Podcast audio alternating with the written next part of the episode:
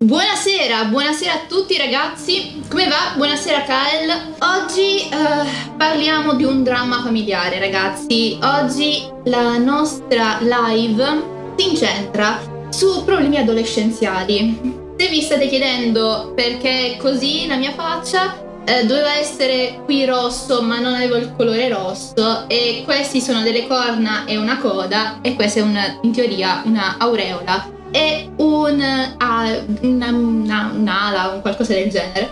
Non sono capace a fare cose, quindi accettate ovviamente lo sforzo perché o accettatemi come un'accetta, comunque va bene anche quello. Allora, intanto per chi volesse sapere di che cos'è questa musica che sentite in sottofondo, ragazzi, questo è quello che è noto essere il trillo del diavolo Ragazzi, non parlo di Bibbia stasera, tranquilli, tranquilli, per carità, non parlo di queste cose, però è un tema molto vicino perché oggi parliamo di un dramma adolescenziale, un ragazzo che è il nostro protagonista, non solo lui in realtà, però è uno dei protagonisti, che tecnicamente fase adolescenziale, quindi ribelle, è il classico ragazzo che dice tu vecchio non capisci nulla, eh, io sono meglio di te, sono più bravo di te, sono più figo di te. Insomma, fa succedere bordello in casa perché mette metà della famiglia, fa succedere lo schifo perché dice ai fratelli: No, guardate, io sono più figo, io sono maggiore, sono più bello. Nostro padre non capisce una mazza. Penso che questa fase l'abbiamo avuta tutti. E insomma, ne busca, giustamente, perché giustamente i genitori, anche se ci stanno sulle scatole, purtroppo hanno sempre ragione loro, chissà come mai e praticamente che fa? Viene buttato fuori di casa, fa il ribelle anche in questo caso, dice beh papà ha dei nuovi animali domestici, li ha presi, sono due bei cucciolotti, appena nati, sono proprio, proprio tenerissimi, bellissimi, che faccio? Li avveleno Così gliela faccio pagare a papà. E questo avvelenamento porta poi queste povere bestiole a essere abbandonate da, perché giustamente non si abbandonano gli animali, però eh, in questo caso il padrone li abbandona. E non solo, il, fi- vero figlio del, di questo diciamo, padrone, di questo padre, dice: Senti, papà, eh, provo io in qualche modo a curarli guarda, mi sacrifico io, mi sacrifico io per queste povere bestiole perché dai, sono troppo carini, li hai fatti così bene che sembrano quasi a tua immagine e somiglianza, che fai? Li butti via. E non si fa e non si abbandonano gli animali.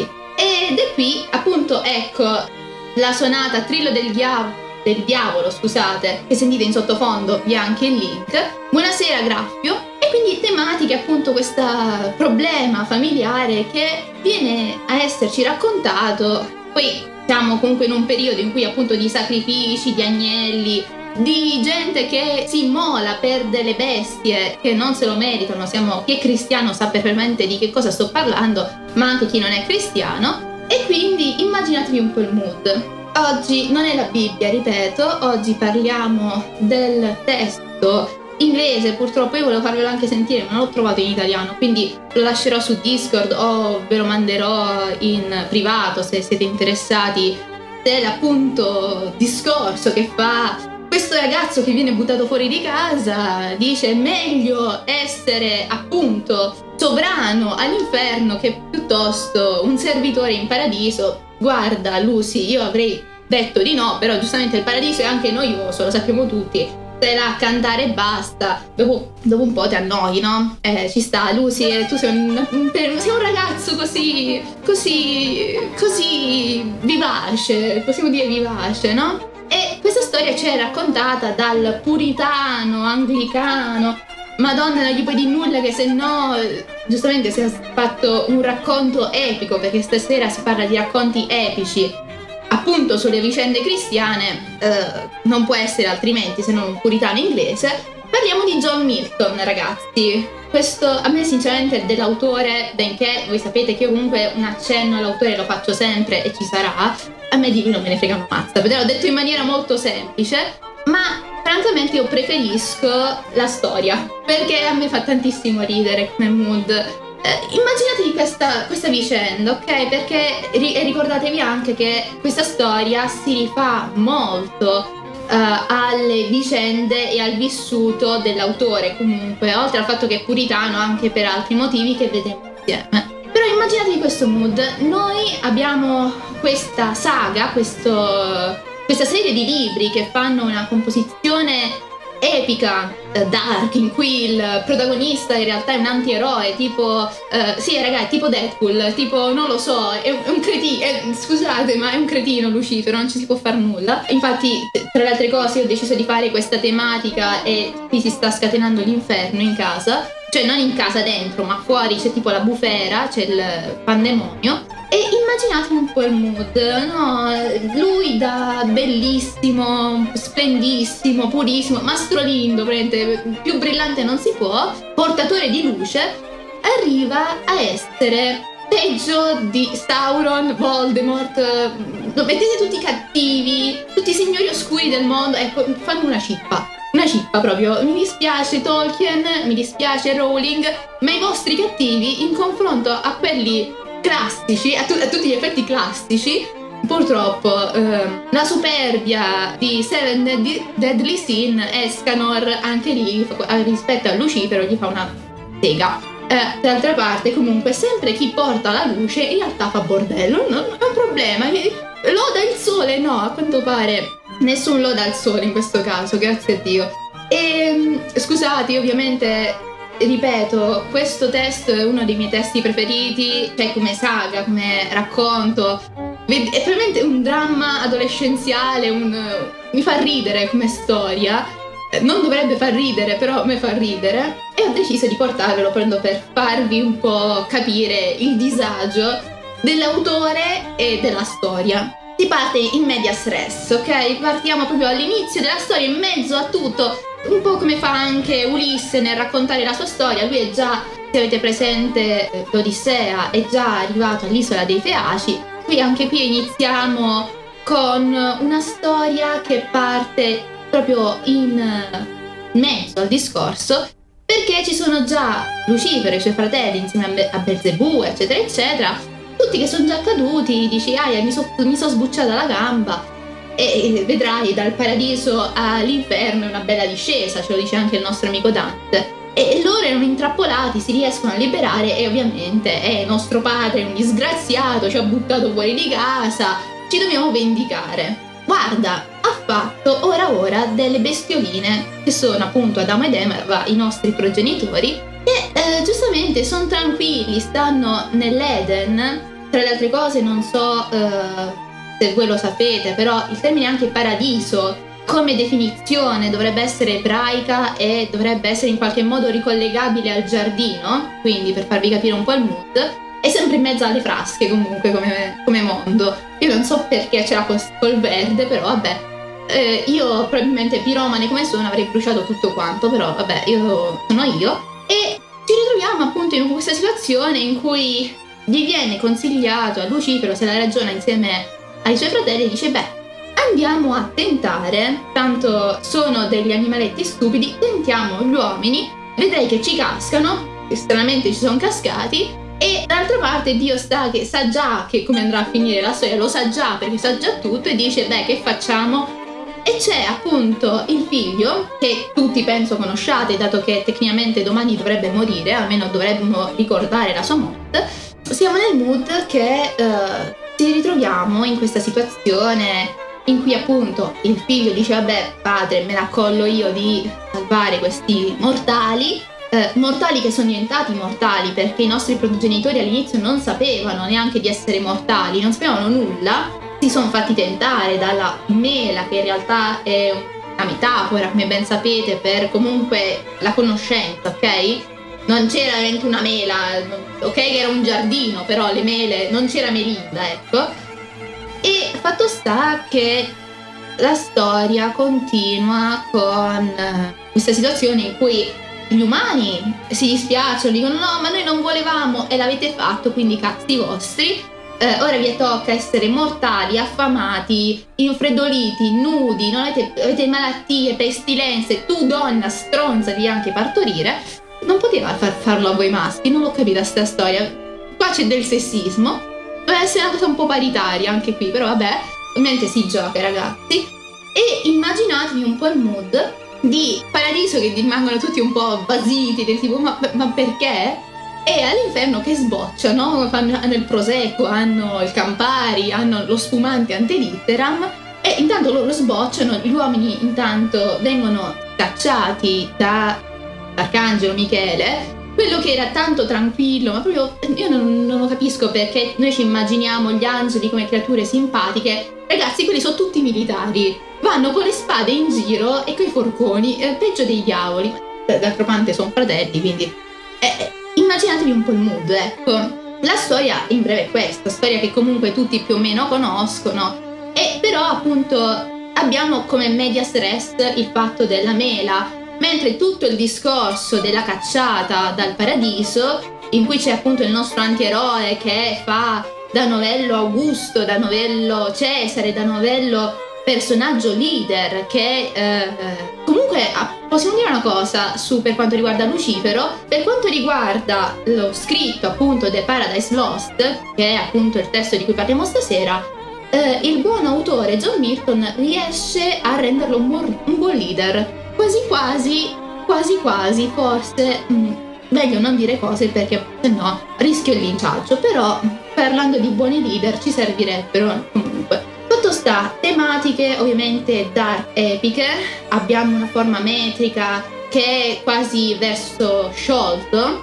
si fa ovviamente a Virgilio, a Omero come mood, si cerca di ripercorrere l'epicità e lo stile dei grandi, e eh, immaginatevi un po' questa situazione epica, a tutti gli effetti sono, eh, si passa dalla prima versione di, questo, di questa storia che era in 10 libri alla seconda edizione che era in 12 e immaginatevi un po' il mood, cioè abbiamo più lo scontro epico.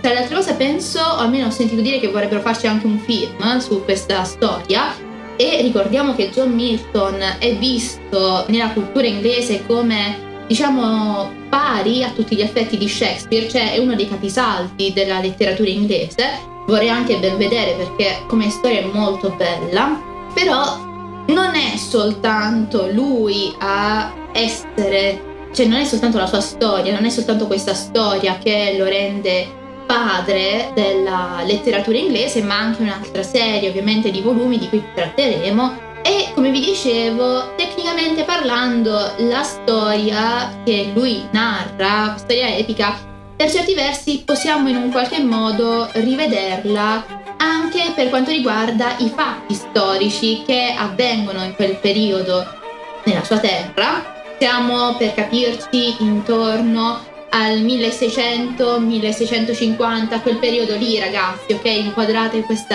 arco cronologico e siamo con ribellioni, protestanti, puritani, situazioni in cui ovviamente ci sono conflitti interni. C'è Cromwell, se avete presente, Oliver Cromwell, che prende il potere e tecnicamente eh, fa decapitare o comunque, sì, effetti fa decapitare il re Carlo I per in qualche modo dare una giusta guida all'Inghilterra ed è in un certo senso una ribellione appunto da parte del popolo inglese, almeno dalla parte del popolo inglese che era puritano, a un re, un dio e quindi per certi versi la storia si rispecchia, anche se cioè, non penso che gli sarebbe piaciuto a Milton essere paragonato a un angelo caduto, eh? però tecnicamente hanno, lui ha reso gli angeli caduti i protagonisti, quindi forse, forse qualcosa so c'è. Però immaginatevi anche un po' il mood. Ora io non so quanto questo autore vi sia noto, se avete presente i fatti biblici o anche non biblici, anche magari letti da qualche altra cavolata. Di solito anche ormai questa cosa dello scontro bene o male lo mettono sempre un po' ovunque, quindi eh, non mi stupirei anche negli anime, non so perché anime, cartoni animati, film, ormai lo buttano da tutte le parti e tendono sempre a far fare poi alla parte di Lucifero in realtà farli far diventare buoni, però vabbè, quelli, loro sono giappi, quindi ci stanno anche. Però è tutto un argomento interessante, religioso, politico, ovviamente storico eh, che prende forma in eh, una serie di volumi che narrano comunque vicende che per certi versi, seppur ovviamente mitiche eh, per i non credenti o non lo so, religiose per i credenti, il fatto comunque è eh, che comunque ci sono basi eh, storiche a tutti gli effetti. Però eh, parliamo del, di questo adolescente, adolescente vivace, parliamo degli altri protagonisti, appunto gli uomini. Vediamo come appunto questo adolescente vivace che è il nostro Luci non sia per nulla, perché ci sono ovviamente delle tematiche in questo testo che sono appunto la redenzione, il peccato, la superbia e magari anche eh, il rendersi conto di aver sbagliato e quindi il rimorso. Sono ovviamente cose, discorsi che sono religiosi, ma comunque il personaggio era uno che voleva diventare prete e poi non è diventato prete, cioè quindi l'autore era questo all'inizio, quindi non ci si stupisce, però tutto in una versione di continua presa in giro sul paradiso appunto perduto perché non lo perde soltanto Lucifero e i suoi, ma tecnicamente il paradiso perduto lo perdono anche i nostri antenati, quindi tecnicamente tutti è una, una serie di libri in cui c'è una disfatta totale di tutti i protagonisti alla fin fine. Quindi in realtà il personaggio che tu... Eh, di solito quando noi si legge un libro parteggiamo per il protagonista, ma in questo caso tutti i protagonisti in realtà perdono. È forse uno dei libri ante litteram che ha questo concept, cioè eh, alla fine il protagonista perde, è una tragedia a tutti gli effetti, anche se, se appunto per quanto riguarda i nostri successori, cioè successori, i nostri predecessori, chiedo scusa, la speranza appunto per i, per i posteri eh, di essere salvati dal figlio appunto e eh, immaginatevi un po' il mood, superbia, arroganza, perdono, eccetera, eccetera, come si ricontestualizzano nelle vicende della vita di John Milton. John Milton, immaginatevelo come un ragazzino che nasce a Londra, siamo nel 1608 da una famiglia protestante estremamente bigotta, puritana, anglicana, per carità che schifo tutto, eh, capitemi cosa intendo. Um, si trova uh, in un ambiente ovviamente anche culturale perché la sua famiglia comunque era colta, il padre era un notaio per esempio e amava musica e arte, quindi ovviamente aveva trasmesso la stessa cosa al figlio e il figlio è un amante uh, dello studio. Vediamo come studi appunto a aspettate come si chiama? No, Oxford, uh, Cambridge, scusate, a Cambridge, oh my, oh my god, alla Christian's College di Cambridge e um, appunto uh, pieni voti, laureato, eccetera, eccetera. E all'inizio appunto fosse desideroso di entrare a far parte della chiesa, ma fosse stato in certo qual modo schifato da quest'ultima perché aveva notato appunto anche lì la solita corruzione perché dove ti giri e ti giri, c'è sempre un problema di fondo nella chiesa, cioè non... Eh, eh, vabbè, non, non discutiamo su sto fatto. E cosa fa il ragazzetto durante la sua infanzia, oltre ovviamente a dilettarsi con musica e arte? Studia, studia e impara diverse lingue, tra cui la nostra, il francese, il latino, il greco e persino l'ebraico. Cosa di un certo peso perché appunto per poter conoscere come si deve i fatti biblici, non si, si deve propriamente eh, andare a leggere la Bibbia cristiana o ortodossa, eccetera, eccetera, ma una buona idea è vedere la Torah e il testo ebraico, quindi comunque la lettura autoptica, quindi comunque fatta dai suoi occhi su un testo della Torah, quindi comunque un testo autentico diremmo noi, eh, è ben diversa da una visione di qualsiasi Bibbia rilegata della, del clero, ecco. E eh, non solo, tecnicamente lui si trova a vivere per un lungo periodo con il padre notaio e eh, in questo periodo di serenità adolescenziale o comunque eh, giovanile, età giovanile, eh, lo vediamo studiare politica, eh, lo vediamo leggere testi italiani, tra cui italiani, comunque di autori italiani, permettetemi, tra cui lo stesso Petrarca, Dante, lo stesso Torquato Tasso e perché no anche Bembo che come voi ben sapete è uno dei padri costituenti della nostra lingua tra le altre cose. E quindi tutto questo in un ambiente eh, sereno in casa propria con il padre eh, principalmente nel quartiere ve lo devo leggere perché no eh, Bucking, Buckinghamshire Buckinghamshire penso che si dica così eh, comunque siamo a Londra, ragazzi, sempre quella è la zona in cui abita e vive.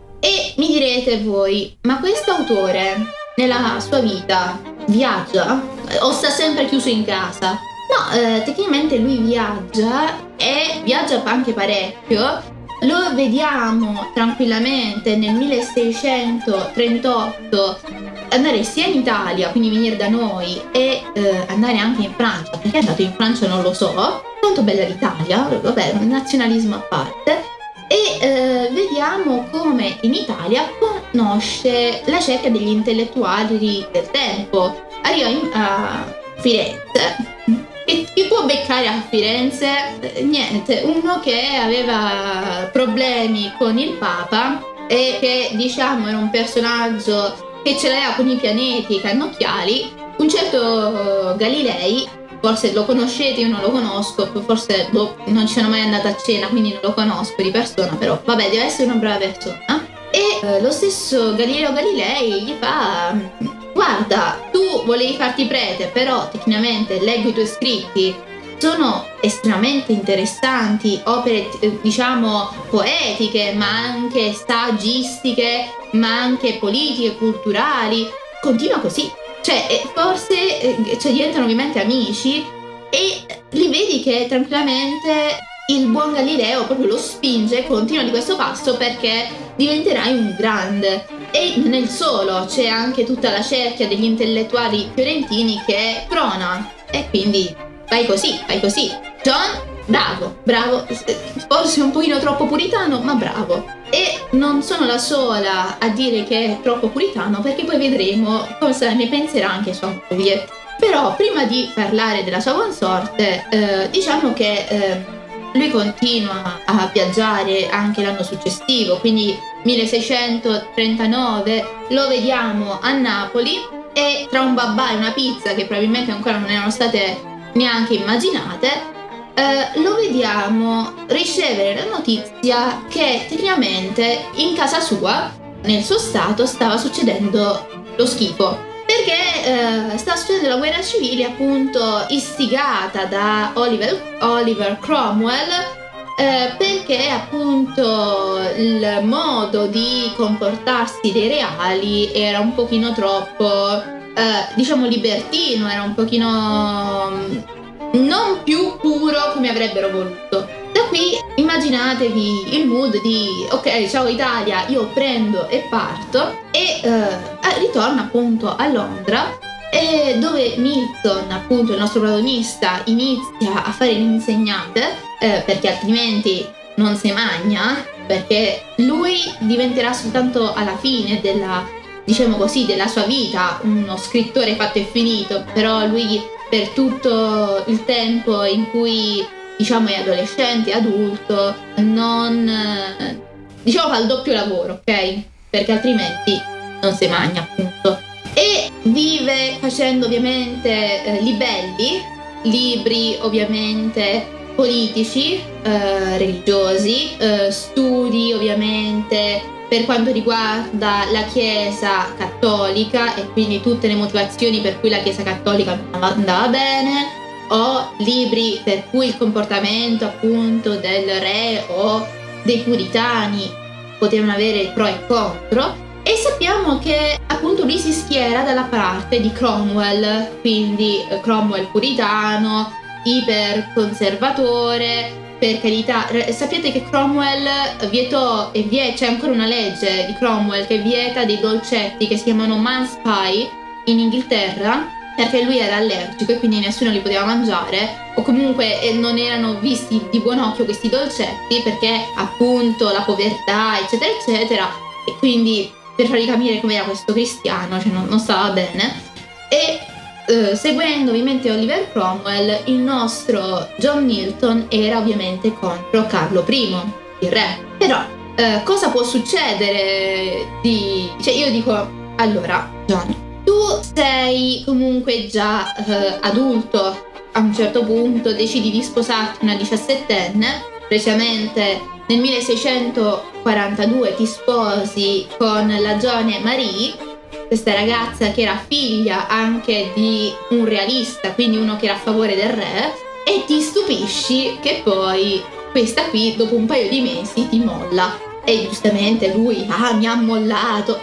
Figlio mio, sei un puritano, sei contro gli ideali del padre. Tecnicamente lei è ancora minorenne volendo e tu hai tipo già 30, 40, cioè più di 35 anni ce li hai dove vuoi andare? Cioè, la ragazza non è che ha tutti i torti, però vabbè. Eh, fatto sta, eh, la ragazza più che altro appunto lo molla, la nostra Mary lo molla, perché dopo pochi mesi tra le altre cose, eh, perché appunto lui troppo austero, troppo pesante, troppo puritano, cioè per capirci non ci si tocca neanche nel senso neanche mano per la mano, cioè era veramente erano estranei in casa a tutti gli effetti e uh, vediamo appunto come da ciò lui scriva un libello uh, l'anno successivo 1643 un libello appunto pro divorzio perché il, questo testo si chiama Dottrina e disciplina del divorzio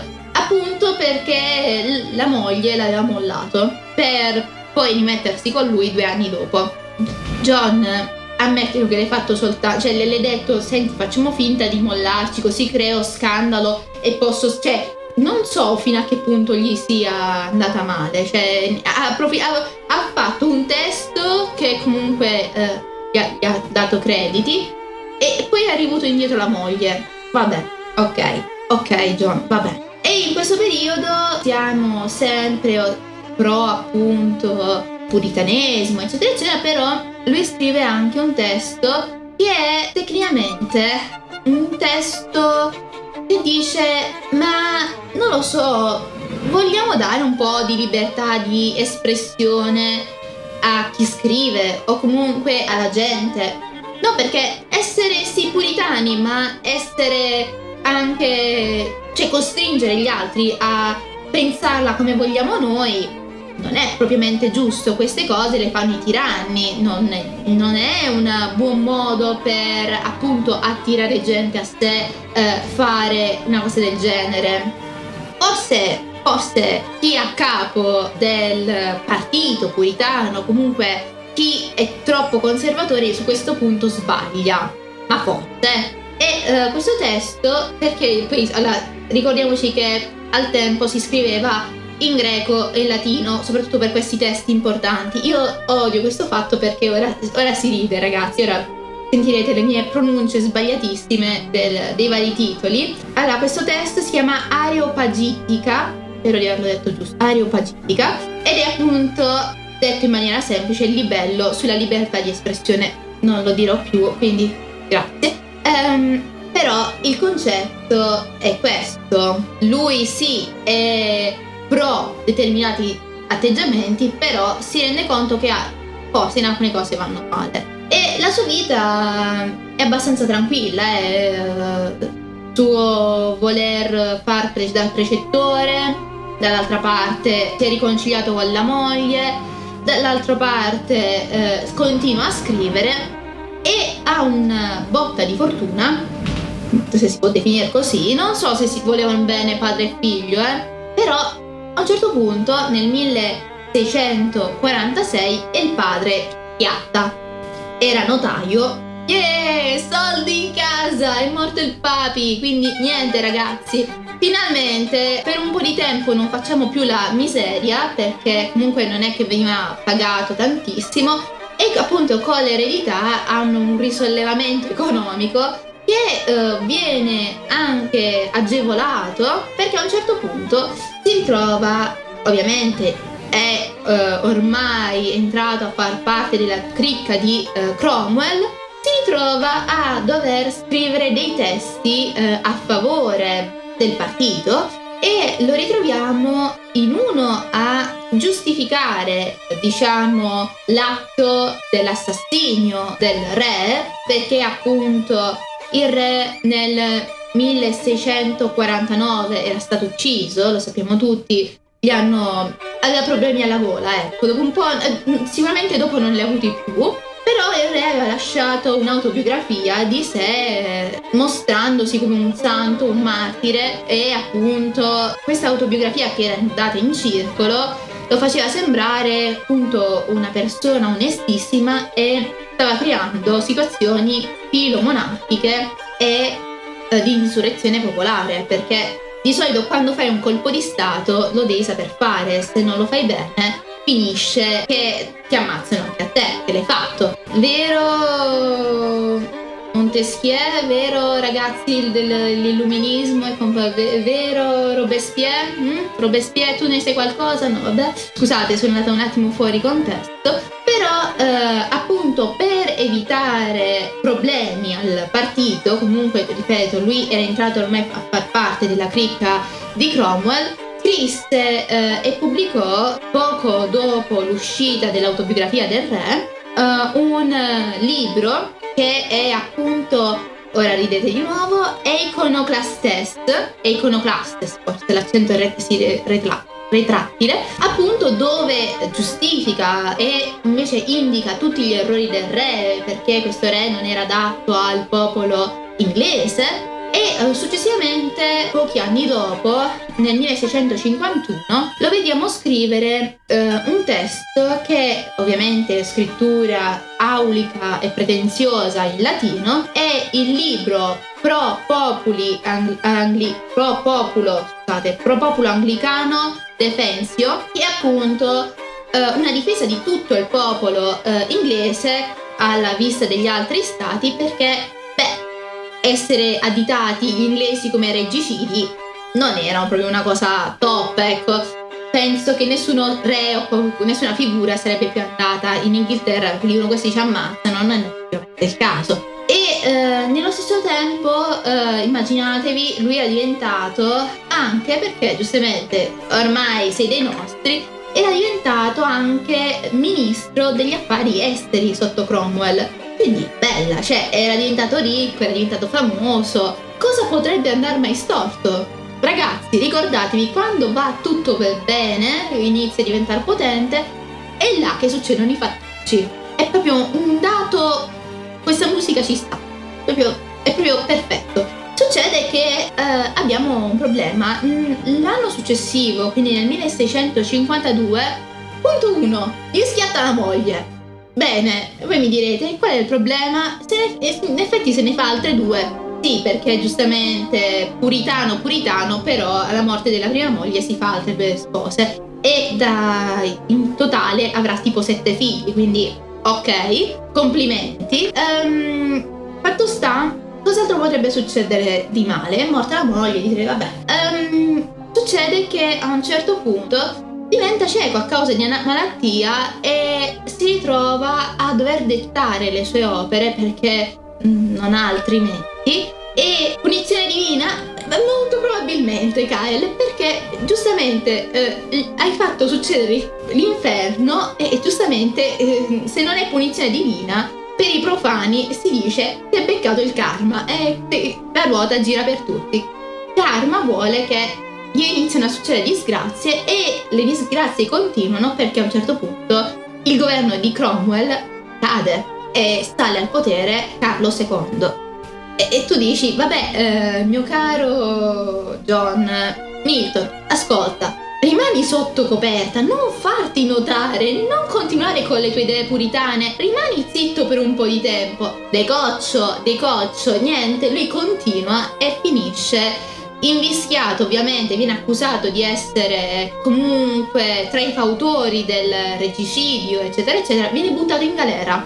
Lui rischia, ovviamente gli, gli viene levato tutto, rimane senza nulla e si ritrova in galera. Quindi cieco, in gattabuia, e ricordiamoci la, la galera al tempo non era... Cioè ora c'è il fatto che sono spazi stretti, troppa gente, prima era celle umide, topi, ragni, muffa, uh, nessun sole, no cibo, no acqua, era forse un po' peggio. E l'unico modo per uscire fuori qual è? Senti, immaginatevi, ovviamente non c'era il cellulare, però immaginatevi che lui eh, chiede aiuto a un amico, ti, ti, ti, senti, um, Marvel, uh, Marvel, una cosa del genere, comunque uh, questo suo amico è allievo, senti, uh, mi aiuti, mi tiri fuori perché tu hai un certo potere essendo anche monarchico. Eh, successivamente questa figura diventerà anche lui un autore, un poeta, però mi, mi aiuti, sono un po' nei, nei casini, mi dai una mano. Ok, chiude la cornetta e appunto Milton viene liberato. Però hai sette figli da mandare avanti. Sei cieco, povero in canna. Dove vuoi andare? Cioè, Milton, cavoli, sei un fottuto genio. Eh, è un po' eh, l'idea appunto dalle stelle, da una vita comunque con un padre che comunque era benestante, notaio, cioè eh, famiglia tutto sommato, no, non dico nobile, però borghese modesta, cioè benestante. La caduta è netta, ok? Lo vedete? Si parte da una casa grande con magari una situazione decente a una prigione ricollegamenti? Boh, eh, non si sa. Però è in questo periodo che lui inizia il periodo più nero della sua vita perché nessuno lo riconosce più, eh, nessuno lo aiuta più, eh, povero in canna, diventa praticamente l'ombra di se stesso. E, e, lui inizia a scrivere, ormai soltanto appunto poeta, soltanto scrittore, perché nessuno gli dà più lavoro e lui, facendosi aiutare, inizia a scrivere le, i suoi capolavori perché è in questo periodo che abbiamo la prima edizione del The Paradise Lost eh, che esce appunto nel 1667. Eh, come vi ho già detto, questa prima edizione è composta da 10 libri, successivamente ne verranno aggiunti altri due, sì.